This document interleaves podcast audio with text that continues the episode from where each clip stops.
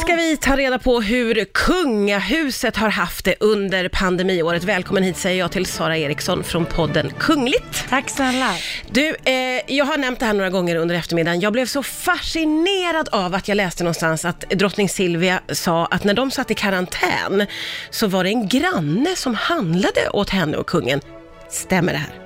Alltså det är ju drottning Silvia själv som har gått ut med den här informationen. Hon eh, delgav ju det när hon gästade en podcast och eh, som du säger så var ju både kungen och drottningen väldigt snabba med att isolera sig på Stenhammars slott. Ja, just det. Och eh, då för att begränsa att de eventuellt skulle bli smittade så var de ju också snabba med att ja, men inte ha så mycket personal omkring sig.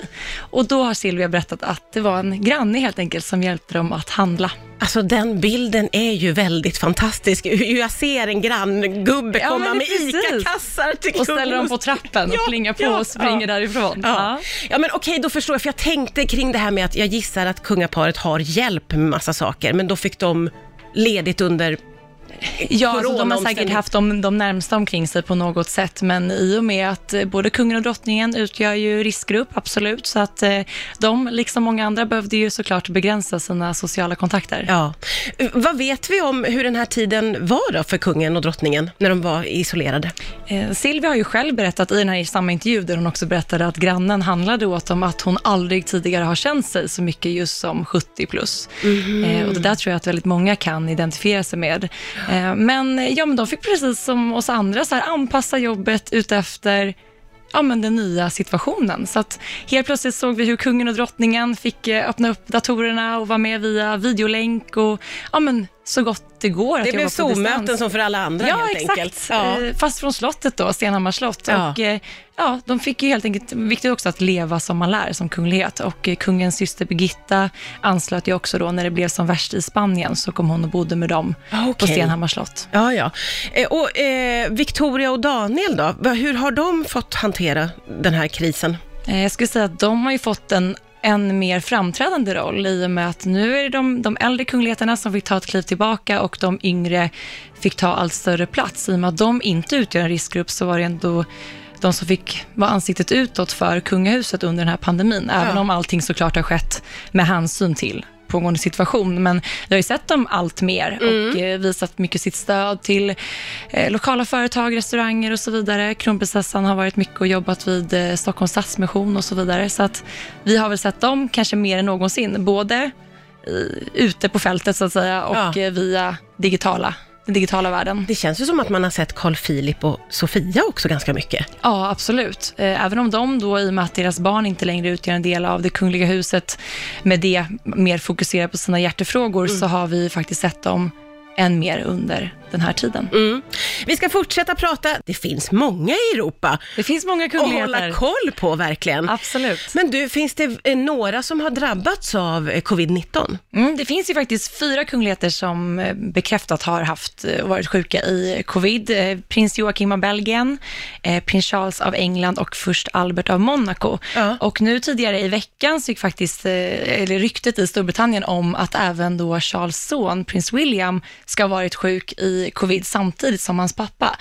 Eh, och Det här var ju i april Ja, då. precis. I april Länge så sedan. insjuknade prins Charles och hovet var ganska snabba med att berätta om att han var sjuk, Ja. men ändå mådde bra trots omständigheterna. Ja. Och då ska tydligen hans son William ha insjuknat samtidigt, men att man då valde att hålla det hemligt för att på något sätt lugna nationen. Men är inte det lite konstigt? Det är jättekonstigt. Det ska sägas att brittiska hovet fortfarande inte har varken bekräftat Ah, okej. eller dementerat det här, men ryktet går och eh, prins William jobbade också hemifrån och i sådana fall så ja, men närvarade han vid ungefär 19-20 möten trots att han var sjuk i, i corona. Så att, Mm, Men han själv har inte kommenterat det han här. har inte kommenterat det här. Det verkar ju så konstigt Det är att man väldigt skulle märkligt. inte säga någonting I och med att de det. också var så öppna med att prata om att hans pappa, prins Charles, var sjuk, som är 71 år gammal, Ja. så hade det kanske varit mer oroande att han var sjuk i corona än William. Så att, mycket märkligt, Mm. Ja, men det är det. i alla fall fyra bekräftade fall Ja, just det. Mm.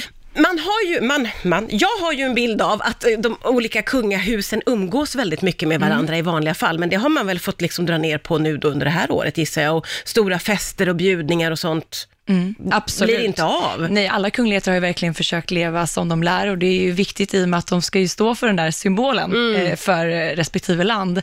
Eh, drottning Margareta av Danmark fyllde ju 80 år i april och hade planerat en ordentlig skiva. Ja. Eh, men då fick vi istället se hur alla Europas kungahus, de står ju varandra väldigt nära, Ja. skickade videohälsningar till, till henne då istället. Ja, ja, ja, Så att det blev en inställd skiva även där. Ja men precis, det är mycket som måste ställas om även för, för kungligheter och också då att jobba mer digitalt helt enkelt istället. Man, man har ju bilden av att de åker runt mycket i världen och klipper band och hälsar på olika, ja min bild är lite snäv som du hör. Men det är ju verkligen så som du säger, att som, som arbetande kunglighet så är ju en väldigt stor del av arbetet just att träffa och möta andra Ja, människor. ja. Och liksom den här PR-delen och diplomatidelen och så vidare. Så att Mm. det är klart som du säger att det blir ett annorlunda arbete när de helt, en- helt plötsligt bara sitter instängda på slotten och måste sköta allting via Zoom. Ja.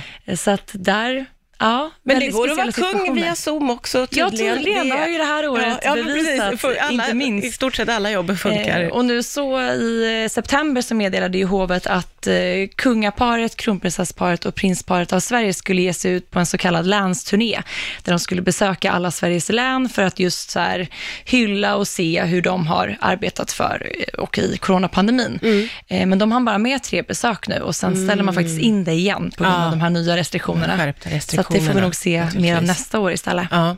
Eh, Det svenska kungahuset har väl hyllats lite för att man har varit bra förebilder vad jag förstår under pandemiåret. Ja, absolut. Eh, Vårt kungahus och kungafamilj har ju verkligen levt som de lär och just att kungen och drottningen var snabba med att isolera sig och visa på att det är väldigt viktigt nu att alla tar sitt ansvar och så vidare. Eh, Men så har det inte riktigt sett ut Kan vi få höra lite om någon som inte riktigt har skött Ja, men det är sig? bland annat, bland annat eh, prins Joakim av Belgien som faktiskt drabbades och smittades av covid. Ja. Men han kunde inte riktigt hålla den här partyådran i styr, utan han var tvungen att åka iväg och festa med sin flickvän. När han hade covid? Han hade liksom precis insjuknat och tog väl inte det på så stort allvar. Så att det blev ju såklart eh, väldigt kritiserat, det, med all det rätt. förstår vi, verkligen. Ja, sen har vi ju kungaparet av Nederländerna som tyckte att det var en bra idé att åka på en nöjesresa till Grekland, eh, vilket också såklart blev väldigt kritiserat i Ja, landet. i och Fe, med att fel tillfälle. Det är inte riktigt läge. Nej, det är ju kanske. inte det. Nej. Nej. Så att det har varit lite sådana här saker. Sen norska kungafamiljen har ju ändå varit duktiga på att snabbt isolera sig och så vidare. Men sen under sommaren så fick de ganska mycket kritik just för att de kanske, alltså de äldre kungligheterna umgicks väldigt tätt med de yngre och man såg bilder på dem ihop Ah. när de ja, stod nära varandra och var ute på tur ihop i fjällen och det tyckte man kanske inte riktigt gick ton i ton med vad de hade förmedlat till folket. Nej, nej, men det blir ju en helt tvärtom bild då Precis. från och vad alla andra liksom försöker Ja, efterleva. Och som kunglighet, eller som regent, så är ju faktiskt en av de största, viktigaste uppgifterna att så här, ska visa vad landet står och är. Och Mm. då om man själv inte lever upp till de där förväntningarna, ja men då kan ju kanske resten av befolkningen tycka att de inte heller behöver göra det. Så att, ja, lite skäms på de där Mm. Ja, men verkligen, verkligen. Men får vara stolta för vårt eh, svenska kungahus då. Det tycker jag absolut att vi ska vara. exemplariska. Får jag fråga om eh, prinsessan Madeleine? Hon, för hon bor ju inte i Sverige va? Nej, hon bor i Florida tillsammans med sin familj. Ja, just det. Så, och så hon har inte rest fram och tillbaka heller då, eller hur? Nej, utan hon har inte varit i Sverige sedan det här skedde. Hon har inte träffat sin familj sedan dess, utan där har vi också fått ta del av det här mötet via den digitala världen, där de har setts via Facetime och via Skype. Ja. Men eh, där har ju vår kungafamilj en väldigt stark tradition att man ses på Öland, på Soliden på Ja, sommaren. ja. Eh, Men så blev det ju då Nej, inte just det. för prinsessfamiljen den här sommaren. Nej. Och det tror jag var väldigt bra, att man valde just att Ja, ja. skippa det. Det hade heller inte sett bra ut. Nej, det hade det inte. Nej. Vad tror du om framtiden? På vilket sätt kommer det här året att påverka kungahusen, tror du? Jag tror att man, ja men i och med att de här yngre kungligheterna har fått tagit en allt större plats, så tror jag kanske att det är många som tycker att de här lite äldre kungligheterna borde ge mer plats åt de yngre. Och där kanske monarkin kan stärkas något och populariteten öka. Det är ju till exempel väldigt många som tycker väldigt, väldigt gott om vår kronprinsessa och nu har man fått sett henne än mer, så det tror jag verkligen kan ha en positiv inverkan Ja. och så är det också runt i hela, hela världen Kan det egentligen. komma att bli så i Storbritannien också? Där är det väldigt gamla personer Där ruckar man inte kvar. på traditionerna. Drottning Elizabeth, hon sitter där hon sitter. Ja, hon kommer är inte- 94 år Ja. och hennes man prins Philip är 99 år.